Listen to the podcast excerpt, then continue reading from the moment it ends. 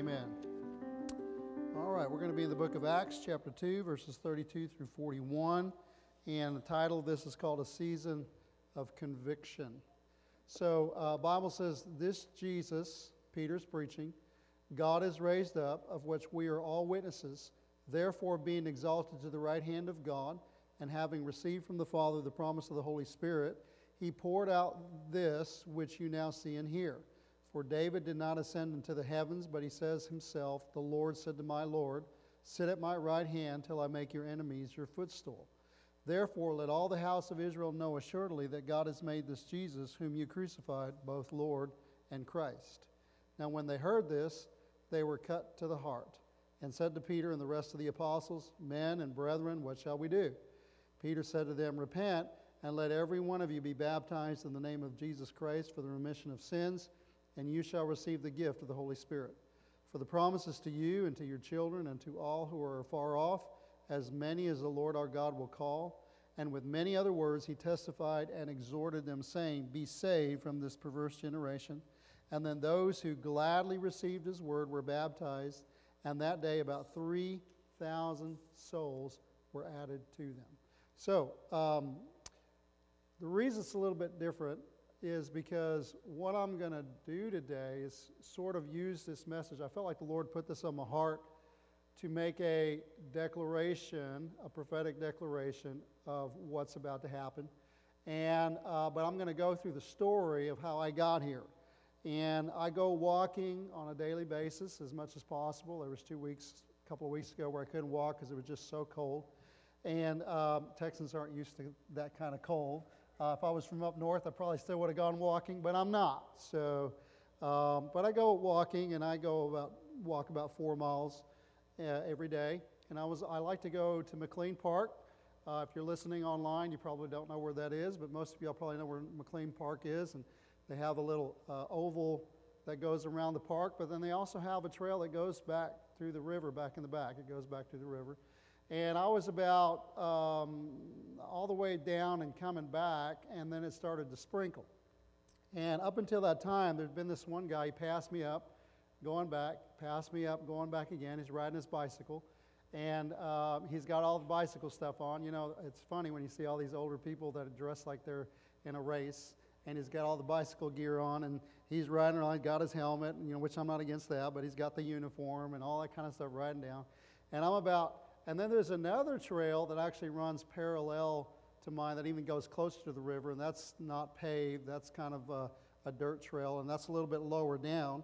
And so he's going back and forth, and, and then he comes back again. And as soon as he hits right, I mean, you could not get any closer to where I was. He was right there. He was in the lower trail, but he was right there next to me. He felt the rain, and when he felt the rain, he said, Oh, time to turn around and go home. All right, now, that's just a normal thing, would happen anytime. But I got to thinking to myself, I wonder if that's a coincidence that the, or the Lord's trying to tell me something. Now, you may think, God wouldn't talk to you about through stuff like that. Yes, He does. And uh, so I began to think about that. And uh, in my mind, I felt like just there, there was something in that, that it wasn't just a coincidence that at that particular moment, he felt the rain, that he was right next to me. He felt the rain, and he stopped and he said that it's time to turn around and to go home. So as I prayed about it, I felt like the Lord kept showing me some stuff, and then I landed on this text. And when I landed on this text, I knew that this text was the embodiment of what God was trying to tell me. And so the first thing we're going to look at in this text, and just keep that in mind, and we'll flesh that out a little bit more as we go. I wanted to start with the story and how I got here, and then we'll go into the text and see if we can put it all together at the end. And then when we get to the end, I feel like I'm supposed to make a declaration. Okay? So, first point we want to look at is Peter is talking because the Spirit is poured out on the day of Pentecost. Uh, the Spirit of God had been poured out. Peter gets up and he preaches a sermon. It says in 32 through, uh, through uh, 33 Jesus, God has raised up, of which we are all witnesses, therefore, being exalted to the right hand of God, having received from the Father the promise of the Holy Spirit, he poured out this which you now see and hear. So uh, he's referring to uh, what happened on the book of, in the book of Acts on the day of Pentecost uh, when the Spirit of God that Jesus had said was going to be poured out was poured out. And when it was poured out, people began to prophesy and began to speak in tongues. And, um, and as that happened, Peter felt impressed to get up and to begin to tell the people about what was taking place and what was happening. Now, just kind of give you an idea of what, how this has been promised throughout Scripture. Uh, Luke, who, by the way, wrote the book of Luke and he wrote the book of Acts, where our text is coming from, Luke tells us in the book of Luke uh, through John that Jesus would baptize us with the Holy Spirit and fire. Luke 3:16 John answered saying to them I indeed baptize you with water but one mightier than I is coming whose sandal strap I'm not worthy to loose he Jesus will baptize you with the Holy Spirit and fire. Luke then tells us of Jesus himself telling the disciples that it is imperative that they be baptized with power from on high in Luke 24 through 49, uh, 24 and 49. At the end of his gospel, Jesus says to the disciples, Behold, I send the promise of my Father upon you, but tarry in the city of Jerusalem until you are endued with power from on high. Then we get to Acts chapter 1, verse 8. Jesus appears to them again and says, You shall receive power when the Holy Spirit has come upon you, and you shall be my witnesses to me in Jerusalem, Judea, and Samaria, and to the end of the earth. And then we, of course, get to Acts chapter 2, verses 1 through 4, where the Spirit of God was poured out, and of which Peter was referring to in our text when he was preaching. It says, When the day of Pentecost had fully come, they were all with one accord in one place, and suddenly there came a sound from heaven of a rushing mighty wind. It filled the whole house where they were sitting, and there appeared to them divided tongues as of fire, and one sat upon each of them. And they were all filled with the Holy Spirit and began to speak with other tongues as the Spirit of God gave them utterance. And by the way, I just was impressed uh, to just say right now if you're here tonight, I'm not talking about receiving and how to receive the baptism of the Holy Spirit, but I believe the whole Lord is here for that. If you've been praying about or would like to receive the baptism of the Holy Spirit tonight, we will pray with you tonight, and I believe that God's going to give it to you. Amen? But anyway, getting back to the topic that we're on, I went through all of this to help you grasp what I believe that God is saying to me and to us as a church today. The first things I wanted us to grasp is that the outpouring of the Spirit, of which we're referring to, of which Peter is preaching about, that we just took the time to tell, give you scriptural uh, uh, uh, reference, scriptural uh, um, basis for you to understand that, is also equated to rain. Rain is a symbol, or rain is symbolic of the Spirit of God. Peter's preaching on the day of Pentecost makes that connection for us because he referred to what's happening here as that which was spoken of by the prophet Joel. It says in Acts 2 16 through 17, that which is spoken by the prophet Joel, and it shall come to pass in the last days that I will pour out my spirit on all flesh. Your sons and your daughters shall prophesy, your young men shall see visions, your old men shall dream dreams. Now you might say to yourself, wait a minute, I haven't heard anything about rain in any of the scriptures that you said and you talked to us about. Well, remember, Peter is referencing the prophet Joel. In that same chapter, a little bit before the verse, or a little bit after the verses he's quoting, it says in Joel chapter 2, verse 23 and then 28 through 29 Be glad then, you children of Zion, and rejoice in the Lord your God, for he has given you the former rain faithfully, and he will cause the rain to come down for you, the former rain and the latter rain in the first month. And if you jump down to verse 28, and it says, It shall come to pass afterward that I will pour out my spirit on all flesh. Your sons and your daughters shall prophesy, your old men shall dream dreams, your young men shall see visions, and also on my men servants and my maid servants I will pour out my spirit in those days. So in the text of Joel, the pouring out of the Spirit of God is equated to the early and the latter rains, the latter rain, actually. So what I'm trying to get you, I'm trying to get you a scriptural basis to understand that the pouring of the Spirit of God, the pouring out of the Spirit of God is equated to rain. Now, I'm not going to go there yet, but I want you to remember the little story that I told you at the very beginning. It happened, but remember the guy felt the rain. I feel like the Lord's trying to speak to me about that. You're going to have to hold on to that till we get to the end but I just want to keep you uh, aware of that and keep your mind thinking on that. Second point we're going to get to is Jesus is exalted. In Acts chapter 2, verse 37, when they heard this, the people that Peter was preaching to, they were cut to the heart and said to Peter and the rest of the apostles, Men and brethren, what shall we do? So when the Spirit of God was poured out, the people of God, when they heard them speaking in other tongues and prophesying and actually speaking in languages that they understood, but they knew that the people that were speaking did not understand, they were perplexed and they were amazed at what was happening. Peter takes the opportunity, like any good preacher, to proclaim and exalt the Lord Jesus to the people through his preaching. Acts chapter 2, verses 12 through 14 says, They were all amazed and perplexed, saying to one another, What could this mean? Others mocking said, They are full of new wine. But Peter, standing up with the eleven, raised his voice and said to them, Men of Judea and all who dwell in Jerusalem, let this be known to you and heed my words. And if you jump down to verse 32, so we don't have to go through the whole message, this Jesus God has raised up, of which we are all witnesses, therefore being exalted to the right hand of God, having received from the Father the promise of the Spirit, he poured out this which you now see and hear. Okay?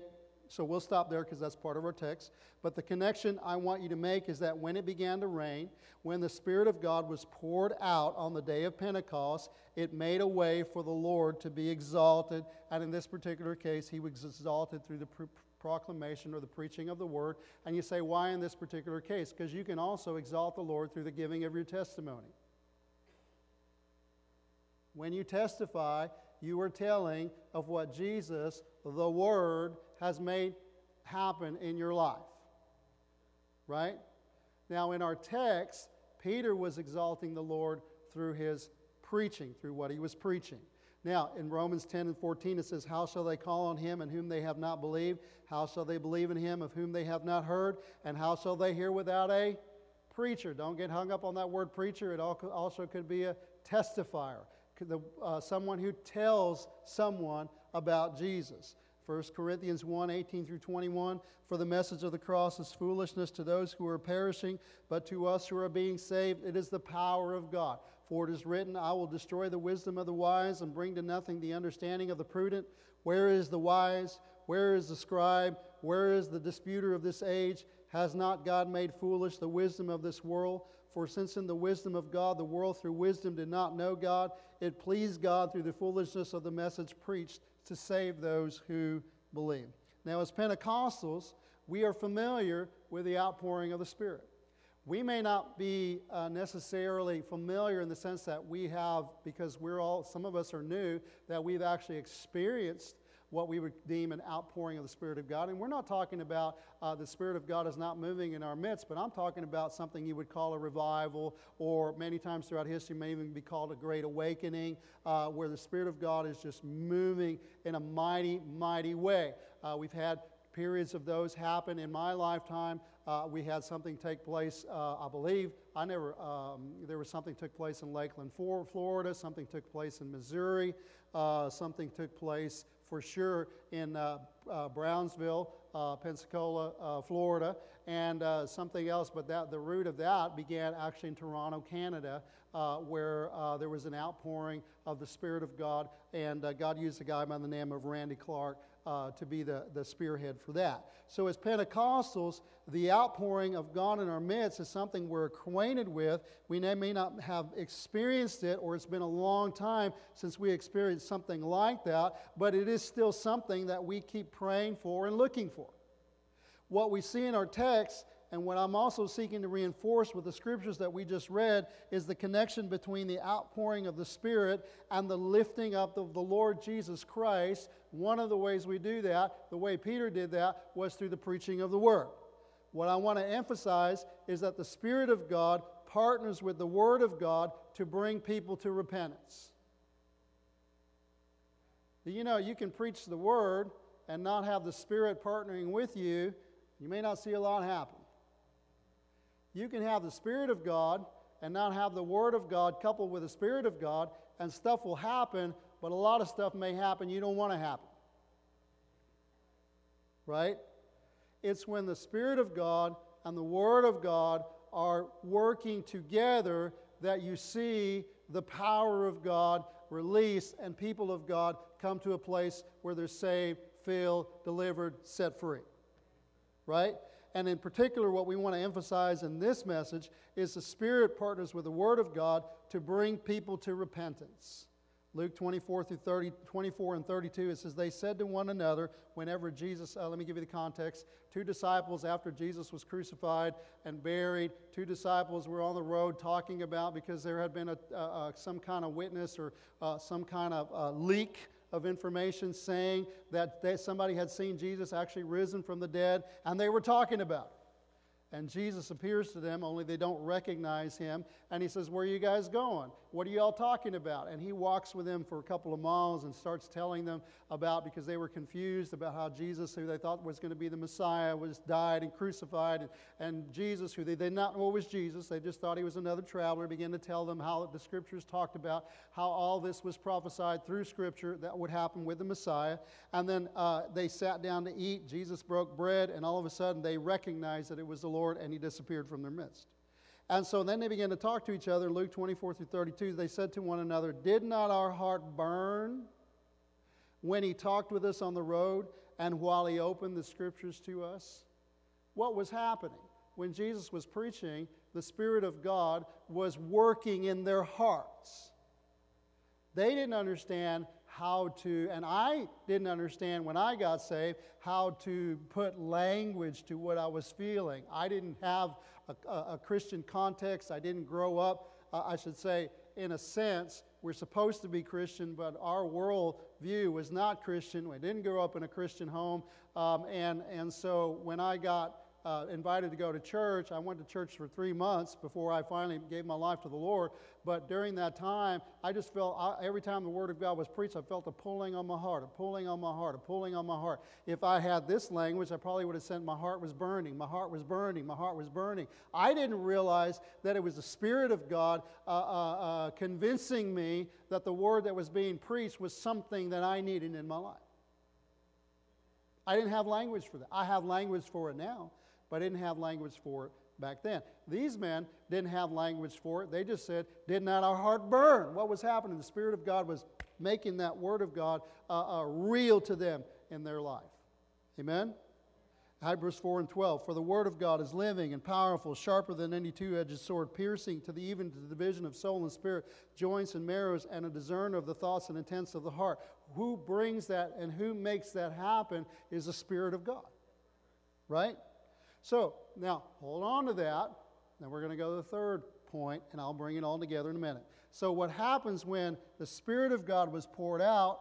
Peter began to exalt the Lord, and this is the gist of where we're going to. The Bible says that the people are cut to the heart. Right? Now, this is the language that my text used. This is the language that we've got here. It says, When they heard this, they were cut to the heart. And Peter and said to Peter and the rest of the apostles, Men and brethren, what shall we do? Peter said to them, Repent, and let every one of you be baptized in the name of Jesus Christ for the remission of your sins, and you shall receive the gift of the Holy Spirit. When the text says they were cut to the heart, to me it means they were convicted. Right? They were convicted the message penetrated their heart exterior, penetrated that shell that was on their heart, and the message penetrated by the Spirit of God. It's like he took an arrow and went boom, and it bypassed all that hard, hardness shell. It bypassed it all and got to the root of everything in the midst of their lives. Right? Another way of saying that is they were arrested.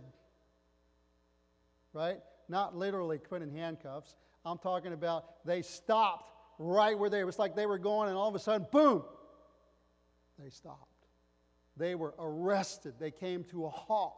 Why? Because they were convicted they were halted in their path. What path? The Bible says in Psalms 1 and 1 uh, Blessed is the man that walketh not in the, uh, the, the counsel of the ungodly, nor standeth in the way of sinners, nor sitteth in the seat of the scornful, but his delight is in the law of the Lord, and in his law does he meditate day and night. So it's talking about, uh, in that particular first part, it says, Who does not walk in the counsel of the ungodly. Now, the Bible talks about walking broad is the way. We're talking about a path. when it's talking, we're talking about a path, we're talking about the way you're living your life is, is described as a path or a way. Right? So, when I'm talking about when they said they were halted in their way, here they are going along in life. Spirit of God is poured out. Peter gets up and starts testifying. And when Peter begins to exalt the Lord and talk about what happened and talk about the Lord Jesus Christ, it's all of a sudden they were halted in their journey. They were halted in their path. They, they stopped still where they were at because they were cut to the heart. You see, the rain of the Spirit, the outpouring of the Spirit of God, made a way for the Lord to be exalted through the word, and the people of God were halted in their tracks. John 16, 7 through 11. Nevertheless, I tell you the truth, it is to your advantage, Jesus said, that I go away. For if I do not go away, the Helper will not come to you, but if I depart, I will send him to you. And when he has come, he will convict the world of sin and of righteousness and of judgment, of sin because they do not believe in me, of righteousness because I go to my Father and you see me no more, and of judgment because the ruler of this world is judged. 1 Thessalonians 1 4 through 7, knowing, beloved brethren, your election by God, for our gospel did not come to you in word only, but also in power and in the Holy Spirit and in much assurance, as you know what kind of men we were among you for, the, for your sake. And you became followers of us and of the Lord, having received the word in much affliction with joy of the Holy Spirit. So, what I'm trying to put together there is when Paul came, he came not only in the Word, but the Spirit of God, and it was that Spirit of God that made the Word of God come alive to them, right? So, are you, follow, are you, are you tracking with me so far? What does that have to do with the story I told at the beginning? We're almost there, right? So, anyway, the last point we have is the people received and were saved. Acts 2 40 through 41. And with many other words, he testified and exhorted them, saying, Be saved from this perverse generation. And then those who gladly received his word were baptized, and that day about 3,000 souls were added to them. By the way, who were the ones who gladly received his word and were baptized? It were the ones that were cut to the heart. Right? You know, um, in order to plant a seed, you've got to create an opening in the earth. Correct? Right? How do you create an opening? You got to plow. You got to, and basically, I want to, look at different. You got to make a cut. You got to make a, a, a, a, some kind of penetration into the soil. The Bible calls our heart, it likens our heart to soil. You can have hard ground, thorny ground, uh, uh, uh, rocky ground, and you can have good ground. But the bottom line is if there's not a penetration made in the heart, which is likened to your soil, that seed won't take root. And what I believe, uh, another way of describing what I'm talking about here today, what happens when they were cut to the heart, it's like an opening was made in their heart that allowed the Word of God to penetrate. If there had not been an opening made in the heart, then the, the seed could have just landed on hard soil and the birds of the air could have come and eaten it. Am I making sense to you? Okay? So, upon being cut to the heart, uh, or stopped in their paths by the word of God upon the outpouring of the Spirit of God, Peter tells them to repent and believe in the Lord and follow through with baptism. The word repent, by the way, means to change your way of thinking. Another way of saying that is it means to turn around right? Do 180 degrees. Stop going the way you're going. Change your way of thinking and then turn around. Repent. Change your behavior. Go a different way. And usually, the way of the Lord is opposite to the way we've been going. Right? It's opposite to the way we've been walking. Uh, uh, narrow is the way, uh, uh, uh let's say, broad is the way, and easy is the way that leads to destruction narrow and hard is the way that leads to life, right? Totally opposite to the way that we're going. It's kind of like we're going downstream, we're going downstream. We don't realize it. we think this is just, I chose to go this way, but you don't realize that you're in a current. Yeah, you think that you're in charge of your life. I chose to go this way. I chose to go, this is the way I want to go, but you're in a current, and that current is leading off an edge. And that edge is your destruction. You're going to a pit of hell that God never designed for you to go to. He designed hell for uh, the devil and his uh, accomplices uh, that he created for them because of their rebellion. But when we choose to go the way of the, the, the enemy and we choose to follow the directions or the, uh, um, the way that the enemy wants us to go, which, by the way, if we're not in the kingdom of God and doing the word of God, we are doing the will of the enemy. Hate to tell you that because it's a little blunt, but I'm going to tell you that because it's the truth. If you're not with God, the only other choice is you're with the enemy. No, I'm with myself. Well, that is the way of the enemy. I choose my own way. Isn't that what it says in Isaiah 14? I will, I will, I will, I will, I. So when you go the way of I, you're going the way of the enemy. You think you're going your way. You think you're making your decisions. But the bottom line is you're traveling, you're being pulled by a current that's leading to destruction. Right? Okay, so that word repent means turn around means go a different way. Go 180 degree change from the way that you've. Been going. It fits with what I've been telling you.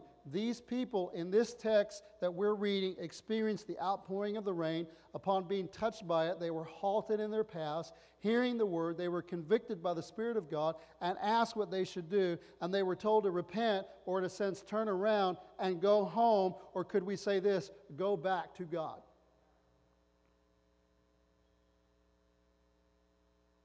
Some of y'all are remembering the story and it's making sense, but I, for the rest of you, I'll put it together in a minute. Romans 10, 8 through 13. But what does it say? The word is near you, in your mouth and in your heart. That is the word of faith which we preach. That if you confess with your mouth the Lord Jesus and believe in your heart that God has raised him from the dead, you will be saved. For with the heart one believes unto righteousness, and with the mouth confession is made unto salvation. For the scripture says, Whoever believes on him will not be put to shame. For there is no distinction between Jew and Greek, for the same Lord over all is rich to all who call upon him. For whoever calls on the name of the Lord shall be saved. Acts 16, 30 through 34. And he brought them out and said, Sirs, what must I do to be saved? Talking about the jailer that had put Paul and Silas in a dungeon after they'd been whipped and beat. They put him in the lowest part of the dungeon. Uh, they put him in, in, in, cuffs and chains. And uh, uh, there's no telling how bad it was there. In the, you know, the context in the middle of the night, Paul and Silas began to sing songs unto the Lord. They began to glorify God, worship the Lord. I don't care how, what you're going through, how bad it is. We're not minimizing it, but it can't be worse than that. And what did they do? It's what we should hope to do and aspire to do. They began to worship God. They began to worship God in the, uh, the place that they were at. And as they began to worship God, it's amazing how the power of God was released. As you exalt the Lord, it's amazing what God will do. They exalted God, the power of God was released. And not only were the jail cells open in their life, but it was open in everybody's life that was in the atmosphere that they were in. And the cuffs and the chains came off, and, and everybody was set free. And the jailer heard about it, came, felt a commotion, felt an earthquake, because an earthquake had taken place. And he said, Oh no, he's about to kill himself. And Paul says, Don't do that. Everybody's still here. And this brings us here. He says, he brought, he brought them out and says, Sir, what must I do to be saved? And they said, Believe on the Lord Jesus Christ, and you will be saved, you and your household. And then they spoke to the word of the Lord to him and to all who were in his house. And he took them the same hour of the night, washed their stripes, and immediately he and all his family were baptized. And when he had brought them into his house, he set food before them. He rejoiced, having believed in God with all his household. Now, I just wanted to give you those kind of in context to see what happens when somebody believes in the Lord and accepts God and, and, and does an about face in their life. But now let me put this in context to what I began with and see if I can bring it together. Now, if you remember, I know it was a long time ago, but it wasn't as long as what I did on Sunday. I preached for 50 minutes on Sunday. I think I'm like at 25 or 30 right now. We'll see. But anyway, to recap, a long time ago, you remember that time a long time ago when I told you about when I was walking along the path?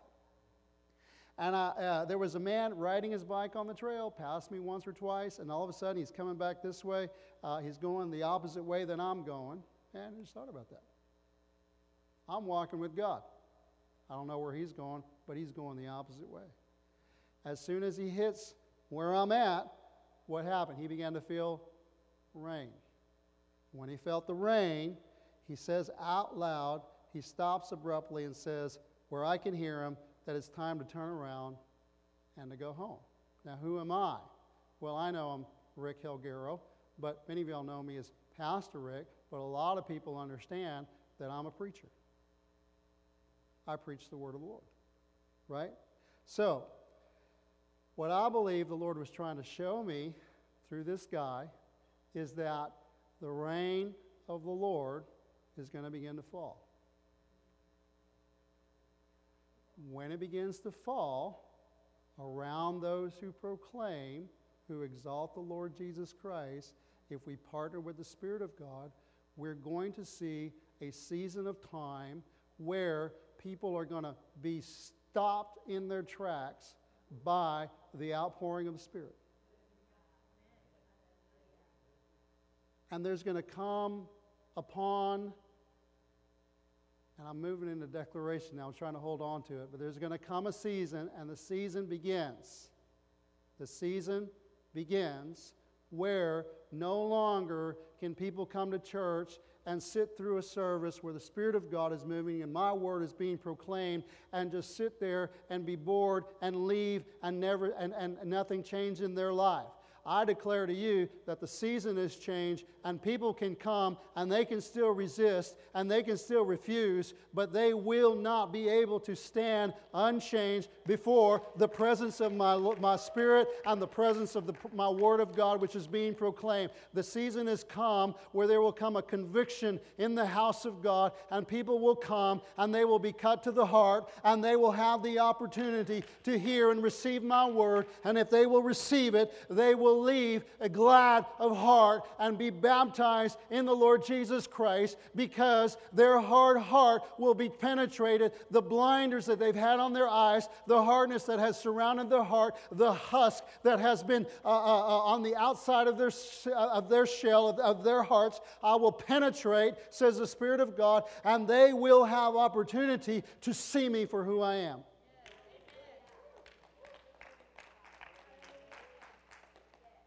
And those who receive will repent. Like this man, they will say, It's time to turn around and go home. Go where? Like the prodigal son. I need to go back home to my father. Because home with him,